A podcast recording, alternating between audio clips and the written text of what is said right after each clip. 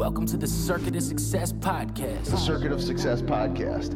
With your host, Brett. Brett. Brett Gilliland. Brett Gilliland, Visionary Wealth Advisory.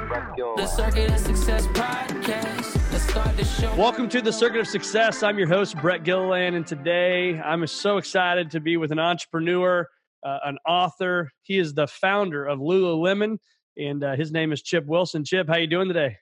Fantastic, Brett. Fantastic. Awesome. Well, it's great to have you. It's uh, you've got a heck of a story, and I'm excited for our listeners to uh, hear that. But like on every show, I always ask Chip is uh, it's a big question, but what what helped make you the man you are today? Because you are more than obviously the father of five boys, a husband, an entrepreneur, and an author. Uh, what helped you make all those things? well, of course, everyone wonders how much is genetics and how much is environment, and I think I had the perfect amount of both. You know, as uh, athletic, you know, a father who was an athlete and a mom who was a home sewer. Um, and then I and then I think we just never had much money. We kind of that lower kind of middle class. Dad was a you don't make much money as a phys ed teacher, and uh, but I think I had a lot of drive, and I think that that I sometimes wonder is that genetic or is that uh, was I you know was that built into me. I don't know. But I feel like I just wanted to succeed. I wanted to find out what was going on in the world. I wanted to had all these ideas and I wondered if everyone else had the same idea. And so that uh, that drive obviously uh, helped you very much in the uh, in the in the business, but uh, we'll we'll talk about Lululemon in a little bit. But I know you you got into what surf? Uh, you had a surf company, you had a skate company, a snowboarding company, all sorts of stuff. So tell us about those.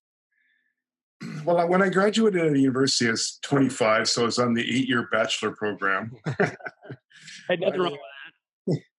I started to do triathlons, and that was, I mean, that was a long time ago. So 19, probably 80, I guess. And then there was only about 10 people in the world doing triathlons. I had, um, I quickly found out that there was no good clothing, especially for that kind of distance, and a lot of rashing, a lot of issues. And because my mom was a sewer and I had some ideas, I started making triathlon clothing. But hmm. of course, there wasn't enough people to make it. Um, I was originally from California, San Diego, and living in Canada, and um, and so I, with that, I started supplementing what I had and started bringing up surf gear from Gordon Smith and Stussy and OP, Billabong, Quiksilver, and that into Canada. So really the first person to bring that into Canada, kind of a, a virgin territory for that market. And um, and so I think that I just uh, that the triathlon stuff didn't go, but the surf stuff went really well. And then that kind of had its rise and fall because you start in almost every industry, you start off with three businesses it goes to 500 and then falls to three again. And so as that was going up and falling, then skateboarding was coming up and then falling, and then snowboarding, you know, came up and then started falling too. So I, I followed those general trends. And so you followed those trends, and then you saw another trend uh, around mindfulness and yoga, and, and you started this uh, this little company called uh, Lululemon. So talk to us about that. I'm I'm wearing Lululemon pants right now too. Hope that's all right. I, I wear them all the time. Well, you never know what people are wearing behind the microphone. That's right. Sitting down. That's right. I think, um, like I said, I saw these, you know, um, athletic social trends, you know, rise and fall. I had failed a couple times. I tried beach volleyball and I tried mountain biking, but what I discovered is neither of those sports, um, which became big, no one wanted to look like that on the street.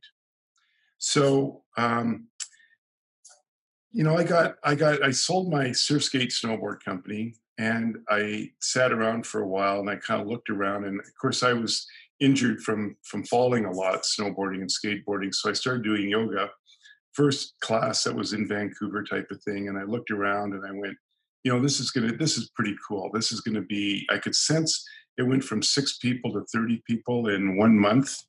And, uh, and if I extrapolated back the surf skate snowboard business, I went, wow, this is going to be just as big and mm. as much opportunity. So I had an expertise in technical apparel, especially first layer stretch for women that went under snowboard clothing. And I just started making it uh, a version of that for yoga. And, and uh, and then I could go into a million different ways of, of going from there. But maybe you have another question you want to lead me. Well, to. I just I think it's you know it's one thing to have an idea. It's one thing to say, oh, you know, my mom, uh, you know, knew how to do this stuff. I know how to do that stuff. But I mean, how did you go out and then just create this Lululemon craze? And I know we could talk about that for hours, but it has become a brand that I think is uh, you know in the athletic wear, obviously, but it's also a a symbol. Uh, you know, the the kids want it uh, you know, moms want it, dads want it. Now, heck, my some of my boys, you know, want to wear the t-shirts and stuff. I mean, you've created this thing that's it's become a brand, a symbol, right? And so, how did that happen? Because it doesn't just happen overnight. Yeah, so you're looking for the aha moment and then what to do with it, type of thing. Yeah. sense. Um, when um, so I was in the middle of this yoga class, and I was only like 15 days into it, and I read an article in the newspaper where it said 60% of the graduates at a university were now women. And in 1998, that was a phenomenal number because when I went to university, it felt like 20%. Sure. Maybe because I couldn't get any dates, it felt like 20%. yeah, right. Um, it, it really, I mean, that was astounding to me. And I'd done work and a lot of reading in Africa about the whole goal was to educate women because the the more educated women are, then the fewer children they will have and the longer they'll wait to have children. Hmm. So I extrapolated out and I went, oh my God, you know, for the first time ever, we're going to end up with a brand new employee and a brand new consumer that's consumer that's never existed before. A highly educated university woman that now goes into the workforce and now suddenly isn't leaving at the age of 24 to have a family. And so they're going to wait till they're 32. So that's that's what I extrapolated. So with that market then became the new Lululemon employee, and it became a customer that was uh, highly educated, media savvy, owned their own condo, traveled with as was athletic, stylish, basically a lot of consumer spending involved. Um, and so I went. So that was there, and then also I could sense that in the 90s there was a there was a lot of talk in the media about breast cancer for women and i and i'd sensed from being in the workforce and kind of and being the age i am that uh, prior to that you know women who came into the workforce were kind of emulating their fathers and yeah. they were doing the three martini lunches they were smoking cigarettes because they thought that that's what was successful and I think, you know, when you combine that with the heavy dose of the pill at that time, I think it created, you know, the, the atmosphere for breast cancer at that time. So I think when, when these, um, when these girls that were 20, now going to be 22 to 32, which I call, who I call super girls, um, had these power woman uh, mothers who were basically unhealthy. And these super girls just didn't want to live their life like that. And I think that yoga was something that was accessible, it was feminine. And when I mean accessible, they could do it lunch hour, they could do it in the morning. You didn't have to go to snow, you know, find the surf, you didn't have to find the mountains.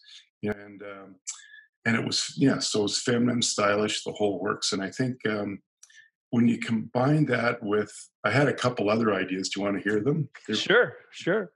Well, I call this I call the Supergirls Supergirls because that in the in the 90s uh, for the first time you saw a girl in uh, with superheroes like cartoons.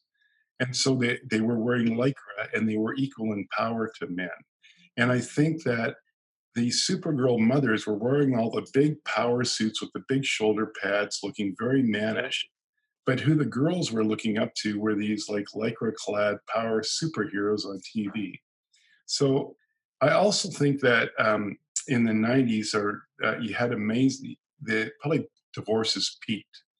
And i think you had um, uh, fathers who didn't never knew what to do with they with their daughters. Right. and they became baseball coaches soccer coaches and athletic coaches.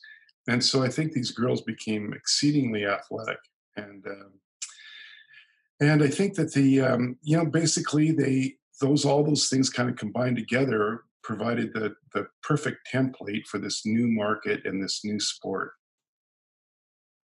So, do I mean, I, am I pause there for a second. I'm just thinking in my mind about. It, it seems like you are a very deep thinker, right? I mean, you keep thinking. I think this. I think that. I mean, you're tying the kind of the comic Wonder Woman type person to the businesswoman today, and and you bring that together into this brand, right? So when when you think, when you say I think, are you a thinker? Are you sitting around in a room thinking all day? What are you doing? I- I'm I'm probably a reader. I Okay.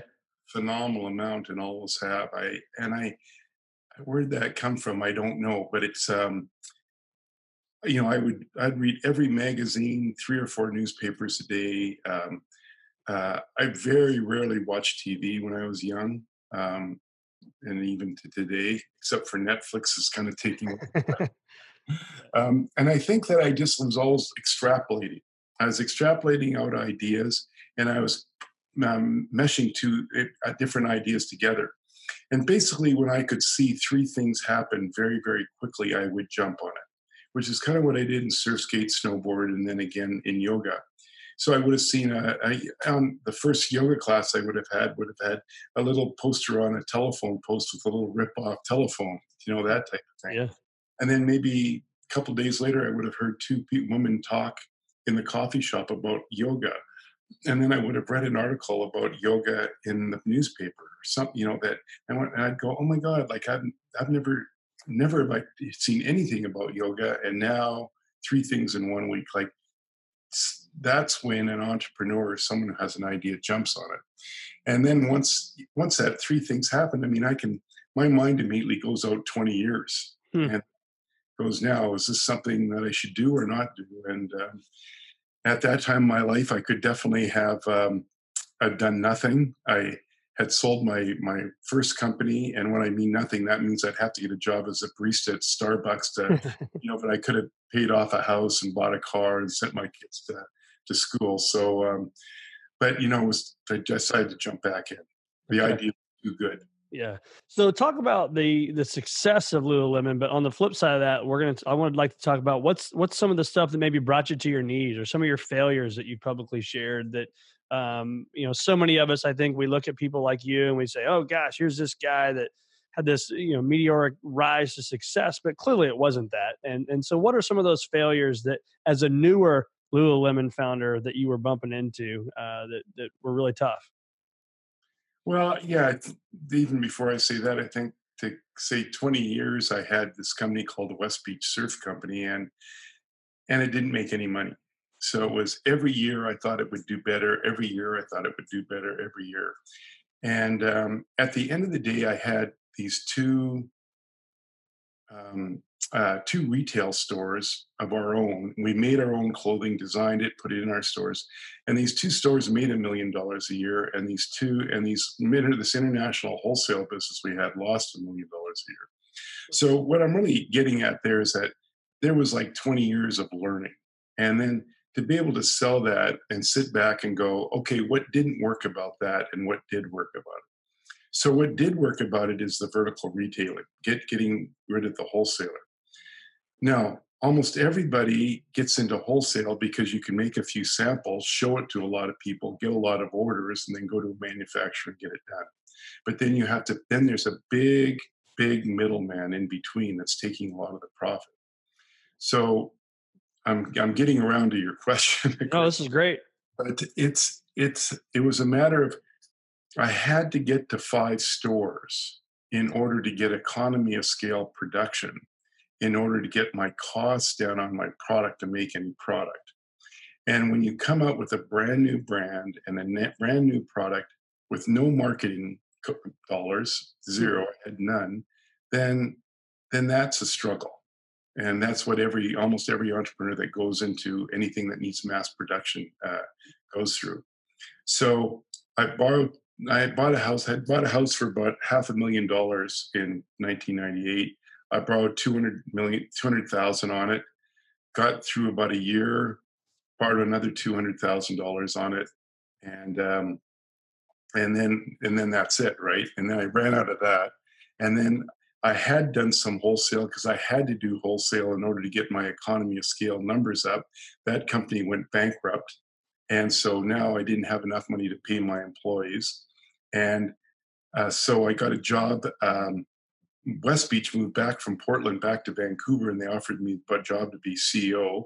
So I took that job in order to fund Lululemon. and then we ran out of that money. and then I, if I hadn't, and then that Christmas, if I hadn't got fired from West Beach, because they com- they really combined Sims skateboards and West Beach or West Beach uh, snowboard together, and so that CEO took over. So I got a fifty thousand dollar severance. If it wasn't for that Little, fifty, little breathing room. it never would have happened. Yeah. So there was a bunch of things in there that, uh, and actually another thing that happened is that the Vancouver housing prices were going up so fast that I was able actually to take another hundred thousand, you know, at that point. Right. So there I was. I was mortgaged to the hilt and had everything in this business, and it was either going to work or I was in a lot of trouble. yeah or and homeless right? Uh so it's, but talk about that because there's a lot of learning even just in that is a lot of people are, are listening to this right? They may be driving on the road they may be in their job and they're not happy they've got this great idea this vision that's 20 years long but a lot of people are scared to go take three loans off their house right and go into debt and as you would say push all the chips in right? A lot of people are scared to do that. So what was it about you that was different do you think Well, I think for me, because I'd seen it three times before in the surf skate snowboard business, I, I had an idea of where it was going. I also had F evidence of this new business, this new business model of being vertical and not wholesale. I could also sense that whoever got into a Lululemon product, you could see in their eyes, you could see how they feel. They when they bought the the clothing, they just didn't buy one thing; they were buying three things, and it, it wasn't um, it was just like I had to have faith because I knew I had the right product at the right time for the right market, and uh, and then I had to let I, myself. I wanted to let word of mouth make it work, and um, so anyway. But you're getting back to the people that are sitting on the freeway listening to it. I think there's two things for me, and that is if I was sitting on my deathbed and I didn't do it, would I always be regretting it? I only Mm. have life to live. And is it a life worth living? And I think the other thing on the other side I look at, which is quite recent, would my 12 year old self be proud of me today? And and that really is an interesting thought because it goes, you know, like did I did I did I play a life of fear or did I live a life of possibility? Just writing that down. Would my 12 year old self be proud of me today? That's that's phenomenal. A- And I think too, it's it has become this like luxury brand, right? It, it's whether you have your iPhone and a Lululemon pants and your, you know, Louis Vuitton purse, right, for the women, you know, in the world, and and, it's. But how does that happen to when at the time I guess there really wasn't a lot of competition, but you're still able now to go out and sell a hundred twenty dollar pair of pants in that world right? Or pair of yoga pants when everybody else wants to charge 50 bucks. I mean, how do you get away with that? Well, because um, people are under the perception that it's the same product. And It's not. at the end of the day, um, the idea was to make a better quality product at a better price than the competition. The fact is, is the competition can't make a better product than Lululemon, and the reason is, is because Lululemon is vertical, doesn't have to, doesn't have any wholesale, so it can make because it it only sells to itself. It doesn't have to have the same um, um, markups. So what am I saying there? Um, so what what ends up hap- because Lululemon can make a better quality product at a better price, its goods are made out of nylon, not polyester. So polyester stinks, and polyester doesn't feel the same way that nylon does. It doesn't it doesn't combine with the lycra or, um, or the um, uh, or the technical uh, properties that we can put inside fibers can go inside nylon so much better than polyester. So the you know the anti-stain, anti-wicking, um, the the breathability. It's just an entirely different product. But you can't really. Lululemon is was set up never to kind of like be a raw raw about itself. You know, so it doesn't have to be. We put all our money into training and development of people and the quality of the product and we let people talk for the for for the product. So while you're talking about that, I know personal development was a big deal for you personally, but also was a really big deal for your employees. So talk about that and what role that played in the company. Well, I was selfish, in that I when I started Lululemon, I just decided I never wanted to be with anybody I didn't who wasn't phenomenal and great, and I wanted to go to work with every day. That's where I spent all my time.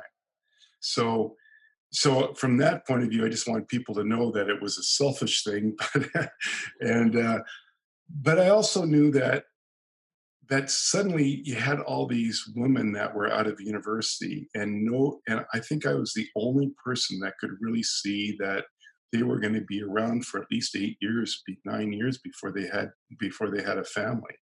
So they were really worth investing in. And I got to get no other company was investing in women at that time. It just there was just no return on it. Hmm.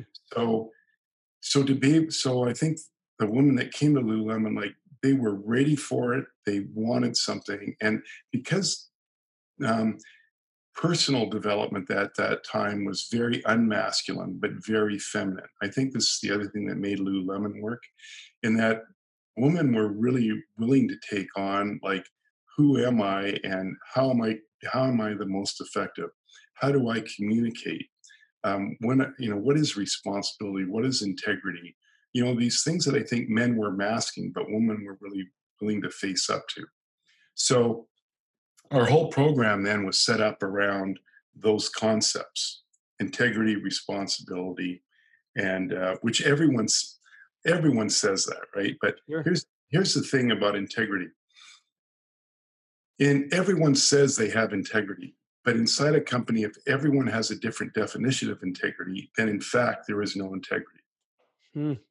so the company has to have one definition of integrity which then is then everyone knows what it is. So out of there are the four um, platforms that we used, and I would suggest this for any entrepreneur. It doesn't have to be the ones that I set out. And we so the ones we used were Seven Habits of Highly Effective People, the book Good to Great, which I think is yeah. the best book ever, um, The Psychology of Achievement by Brian Tracy. And inside of that is an hour of the psychology of why people do and do not goal set and then the Landmark Forum course, which really sets uh, what is responsibility, what is integrity, and how do people, what's the psychology about how and why people communicate. So you did that. So you had them read those uh, those four books or go through those programs, and then what was what what's the the accountability to that? So yeah, yeah, I read it, or is it no? Now there's a, a you know an hour meeting to talk about the book. What was that like? Yeah. Um. So one two things one we set up a linguistic abstraction so we had about 30 terms and definitions that that came out of these books that we use as our platform for communication hmm. um, the other thing we did is that this is this is actually the fascinating part um, so we were so big on goal setting so in a goal then a goal is only differentiates from a vision because a goal has is quantifiable with a buy win date so I'm going to take something pretty simple. So I'm sitting there, I'm 242 pounds, and I go, okay, um, by next December 31st, 2020, I am 230 pounds. Okay, that's a goal. Quantifiable with a buy win date. It could be things like I will take my family to Croatia for seven days sometime next, you know, in the year 220, something like that. Yep we had them split up between health, business, and um, and personal. Now, the interesting thing about that I discovered about goal setting, and it really came from the landmark about creating um, our present from the future, not from the past.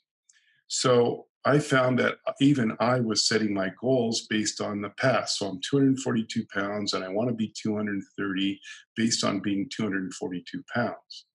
But if I was to wake up in the hospital with amnesia and I had no idea what how much I weighed or or anything, and I had no past history at all, and I went and researched what a six foot three, 64 year old man uh, should weigh, you know, it would say 208 pounds.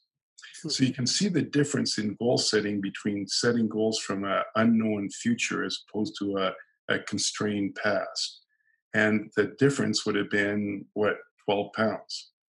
And that would have, would have been a massive difference. But I only use that because it's easy numbers to use. But when people think about, you know, their career, how much money they want to make, or how how much time they want to put into loving their their their spouse or how much time they want to spend with their children. These those that 12 pounds is 10%, which is what makes things work or don't work in life. Yeah, that's the game changer, isn't it? So how did you drive that in your culture? I mean, what you personally, I know obviously as the the founder, the CEO, the leader, the everything of that company early on, how did you personally drive culture?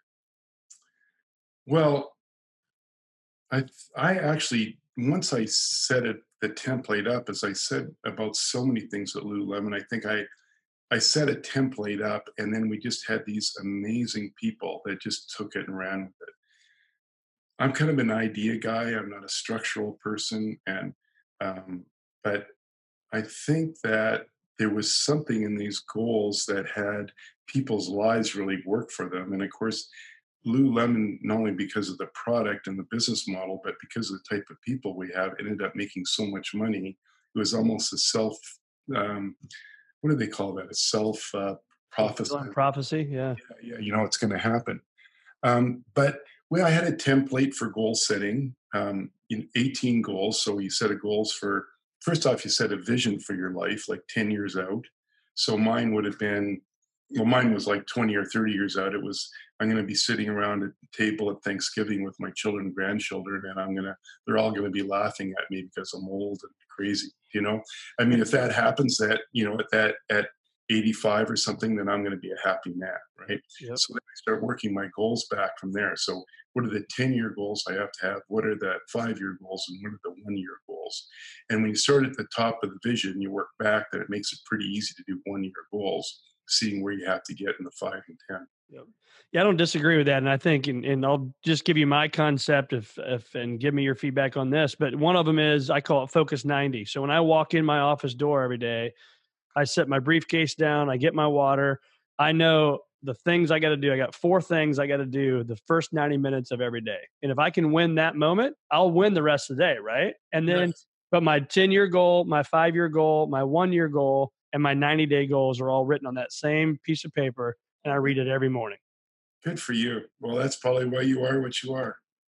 Yeah, but your I mean your thoughts on that, right? I mean that's probably your habits and your rituals when you were early on in your career. Those were the things you were doing, right? So if you can if you can give us a, a thought of a goal, I know you said at one point you wanted to open five Lululemons, but what's an example? Because you don't probably say I want to sell one million pair of pants or I want to make ten million dollars. I mean, what were those goals at that time? Well, before I say Lululemon, there's just when I was a competitive swimmer when I was young. So I think so they had age groups 10 and under, 11 and 12, 13, 14. So you knew that by the age of 14, that was the Canadian record, so to speak, or the American record, whatever you want to call it. And and when you turned 15, you had to break, break the record by that day or you didn't. So it was automatic goal setting. I you know I will swim the 100 backstroke in X time by the age of my 15th birthday. So that type of thing. Mm. So for us, for me, I remember my wife and I originally uh, setting out our goals. We had no money. We were in debt up to our eyeballs, and uh, but you know we were the template for the everyone else in the in the company. My wife was the first designer, and so we were in it together. And uh, so we decided we were going to have uh, in ten years we were going to have thirty million dollars in the bank. We were going to have a a ten million dollar house on the ocean, and we were going to have and then what was it beyond that? Those are the hmm. material ones, which are really easy for me to remember because sure. it happened. Now, what's interesting about that is because we had that set in, at a certain point when Lou Lululemon became incredibly um, um, strong and we were our cash flow was unbelievable. Um, we we didn't we decided that we were going to prioritize family and we were going to prioritize the goals that we'd set. So then we just that decision then had to sell to private equity. We didn't have to sell to private equity. We didn't have to end up going public but we as a family had these goals and that those goals are then driving our decision making yep makes total sense right? The the personal vision the personal goals are driven by the vehicle that you happen to be sitting in right? And that's uh, for you that was lululemon. So what changed for you when you were in debt up to your eyeballs as you said and now became massively successful financially? What changed? I don't well i don't think anything changed. I, yeah by selling, of course, I lost control of Lululemon, and that's that's another story. Um, because I started Lululemon quite late in life. I mean, sometimes I get labeled with Colonel Sanders about starting businesses late. you know, I was, I guess I was about 42 when I started, but Lululemon really didn't, you know, come to any success till I was 50. And, you know, those eight years were, like I said, a struggle to get there. But it was, um, so once you're 50, it, it, I don't think anyone changes. You know, like it's, things that were always important to me was, you know, of course, health, and because without health, you know, that your ability to enjoy your family is is very small. Right. Um, and you know, I think it's it comes down to Maslow's hierarchy of needs, and you know, you, first off, you got to take care of survival and uh, and reproduction, and once that's occurred, then you start moving into longevity and relation, you know, like healthy relationships, and I think that's where my my priorities always lead. Well, I think it's it's neat to hear you say that too, because people, I'm in the money business. It's what we do every day, and and so people think once they reach these certain levels, right, whether it's 10 million or 100 million or a billion or 10 billion, that that's going to be the trigger point for something in their life. And and all the successful people I get to talk to, people like yourself, there wasn't this moment of I have X in the bank and now my life is completely different, right? Uh, yeah. No, I mean, what money does allow someone to buy is time.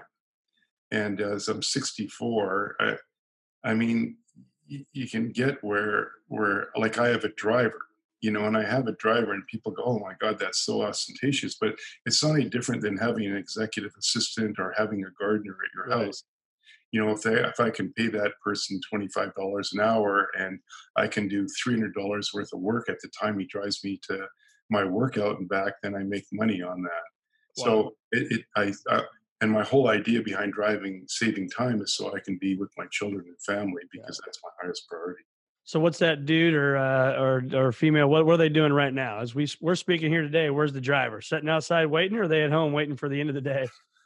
No because often i'll walk home or things like that so i you know, especially in the summertime. So no, they'll be uh, they take care of. We have a couple of houses, and they'll be taking care of some uh, renovations that we have going on. Nice. You know, if the ga- car needs filled with gas, I'll do that, or I need to, you know, all those all those things that you you always wished you had someone to do, but doesn't do them. I got that. You got it.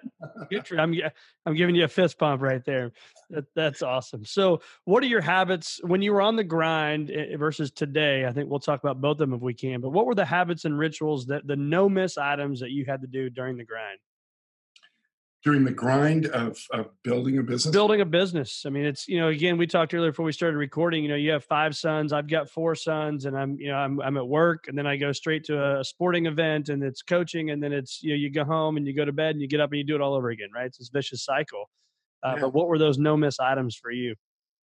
Well, I, it's funny you say the grind because in Vancouver we have three mountains inside the city. If you don't know, right, right on Yeah. the ocean, so it's a phenomenal place. And and I do this thing called the Grouse Grind every morning, Oh. well, four mornings a week. So it's a one-hour hike straight up a mountain. So it, it uh, so when you said that, I was a little bit confused. So, in my must things I must do uh, first thing in the morning is I must get that endorphin rush, and so I will go to University of BC, which is maybe about ten minute drive away, and run the stairs, um, which takes about maybe five minutes to get to the top of the stairs, and then walk down. I'll do that five times. Or I'll do the grouse grind, which then takes an hour to do. It's just across the town, and um, and then maybe you know, so that's critical for me. Um, and then um, and then what do I do coming into work? Um, now is a- oh no, during the grind part of Lululemon, what would have occurred? I th- I think it's my one of the things I made sure once a week I would sit down for an hour with just a pencil and a piece of paper and just think about where the where the future needed to be. I think my expertise is actually seeing the world five to seven years in the future, which is really really difficult for a lot of people I work with yeah. because I'm kind of like, you know, I, I'm willing to give up a lot of what's happening in good right now in order to build the, where the world is going. So that's important. And then I think it's just the regularly scheduled meetings and then probably even leaving at one o'clock and going for a walk or going for like a 30 minute run would have been critical at that time and then um, and then absolutely being home for dinner with my family was critical um, i again part of selling the company to private equity was either i had to make the choice of i was going to be traveling i was building a global business so we were already in many countries already either I was going to be on the road building a business, or I was going to be letting that business let me raise a great family. And like so I chose the family. When that's a that's a great choice. Great choice. It's it's neat to see somebody at your level, and, and that was still the number one priority. So congratulations on that. So what would you look back and tell the uh, Chip Wilson, the 30 year old Chip Wilson, or the 40 year old Chip Wilson? What what advice would you give that guy? I would have given that guy the advice that I probably I didn't need to sell to private equity and I didn't need to go public. That's funny. I was listening to um, to Bill Gates say exactly the same thing a couple months ago, and uh, his big regret, um, just the ability to move quicker and faster. And I think um, entrepreneurs can see the future and the uh, it's very very difficult for other people to see, especially inside a public company. I could have, with the massive amount that Lululemon was making at the time I did private equity, I I probably could have just gone to my bank and said, "Give me forty million dollars unencumbered," and then I would able to buy my ten million dollar house and put thirty million in the bank, and uh, and then run the business that way. Yeah. But I didn't, and um, I got a I got a different outcome from it. So that would have been my my I would say I I went private equity and in order to get advisors because people had told me, well, I haven't I haven't run a billion dollar company before. You don't know what you're doing. You need people around you. Um, the advisors I got through private equity, I think, were they were self interested. They and so I had, of course, as they should be, right? I mean, I'm not I'm not naive in that, but um, uh, what I mean is how I would have structured the deal going into private equity was uh, really handcuffed me is when we went public. I lost control of the board. I, so consequently, I lost control of the culture at Yeah. Lululemon. And, um, and Lululemon went probably through five years of the greatest growth in athletic uh, clothing between probably two, two 13 and two 18 when it when it just went flat. If you look at the stock, it went nowhere because it kind of self imploded because it just had a it just had board of directors that you know were your normal run of the mill trying to do good people but you know who were running by fear as opposed to possibility Yeah. So talk to us about that. I asked this in every episode. Fear. Uh, you mentioned it, so we'll bring it up now. But how many of the fears you put in your mind over your career blew up to the magnitude you put them in your mind to be?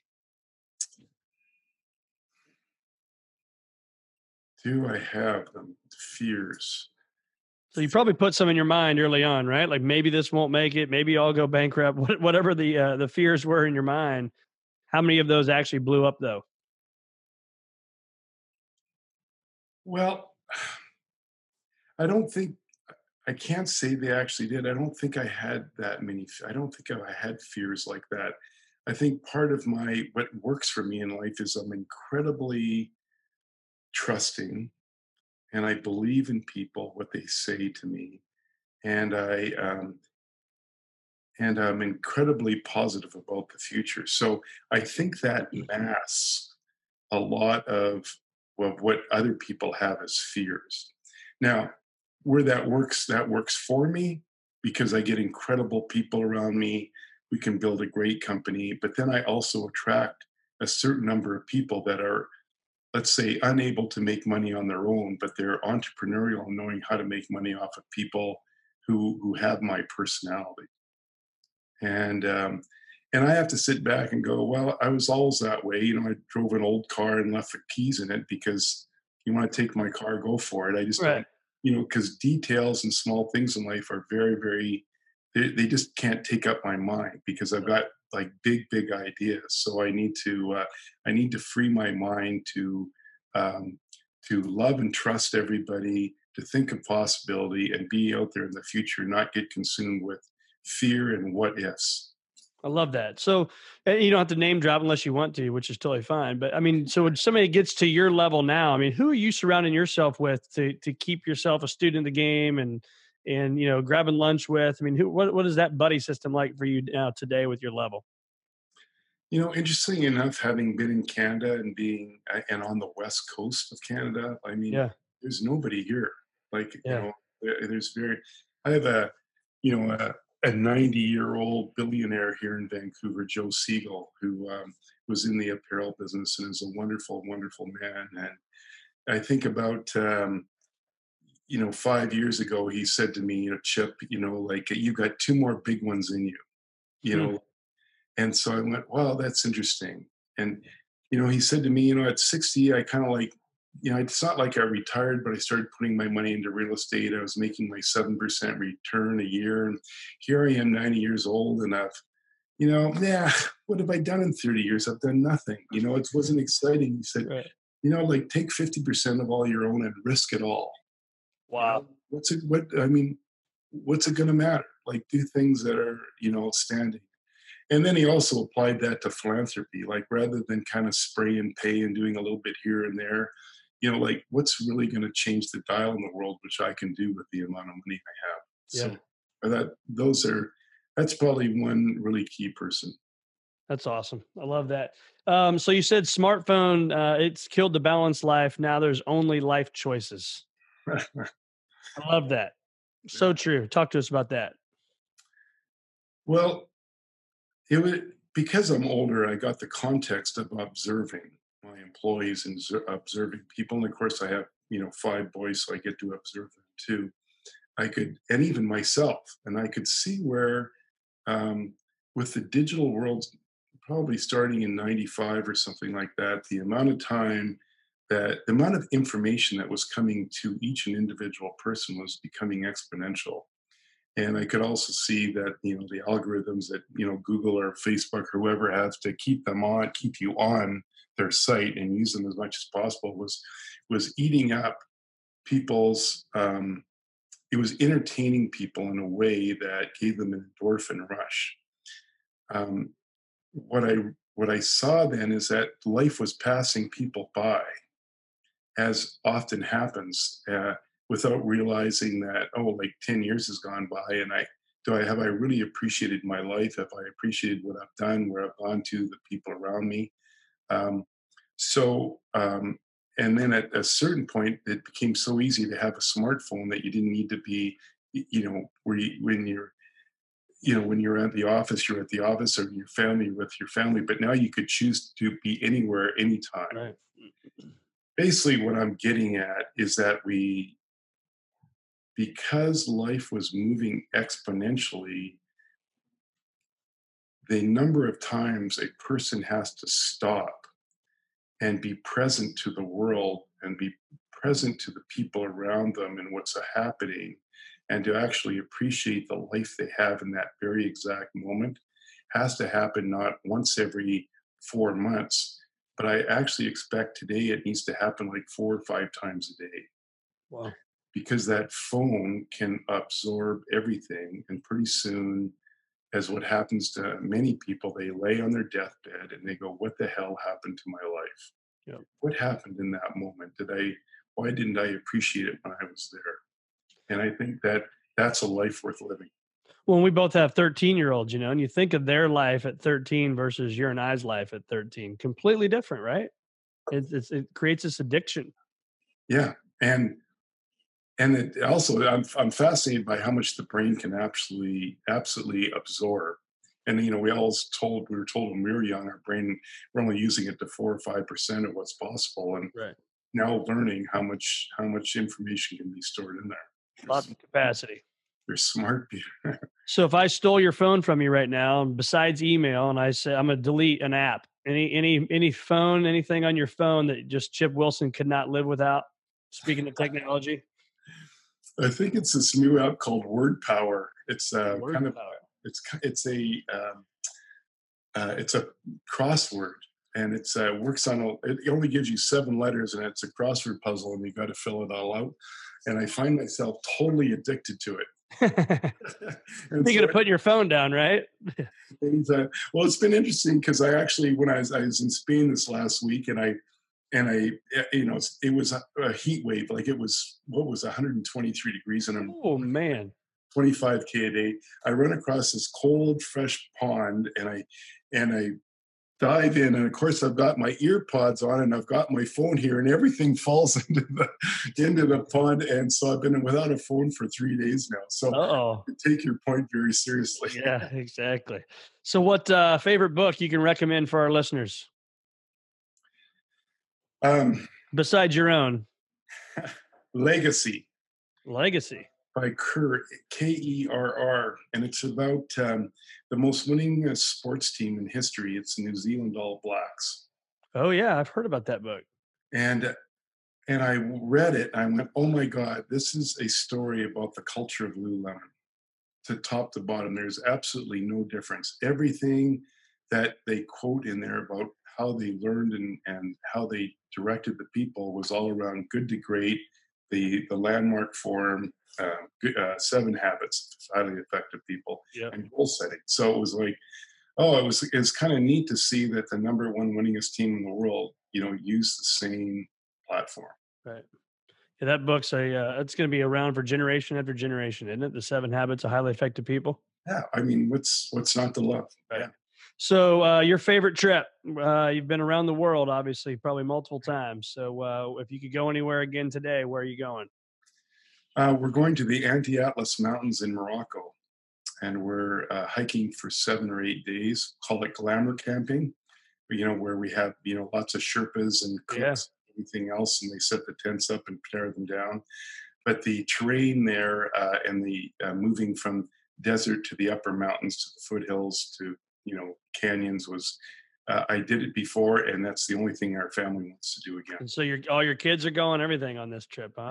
It's, it's the best. I think hiking now could be the last way that parents can can have their kids like put their phones away because there's no service, and Right. it's amazing, especially with boys. You know, after two hours of silence, they start talking. Right. Exactly. Start talking and start fighting. Right. Uh, so, where can our listeners find more of Chip Wilson?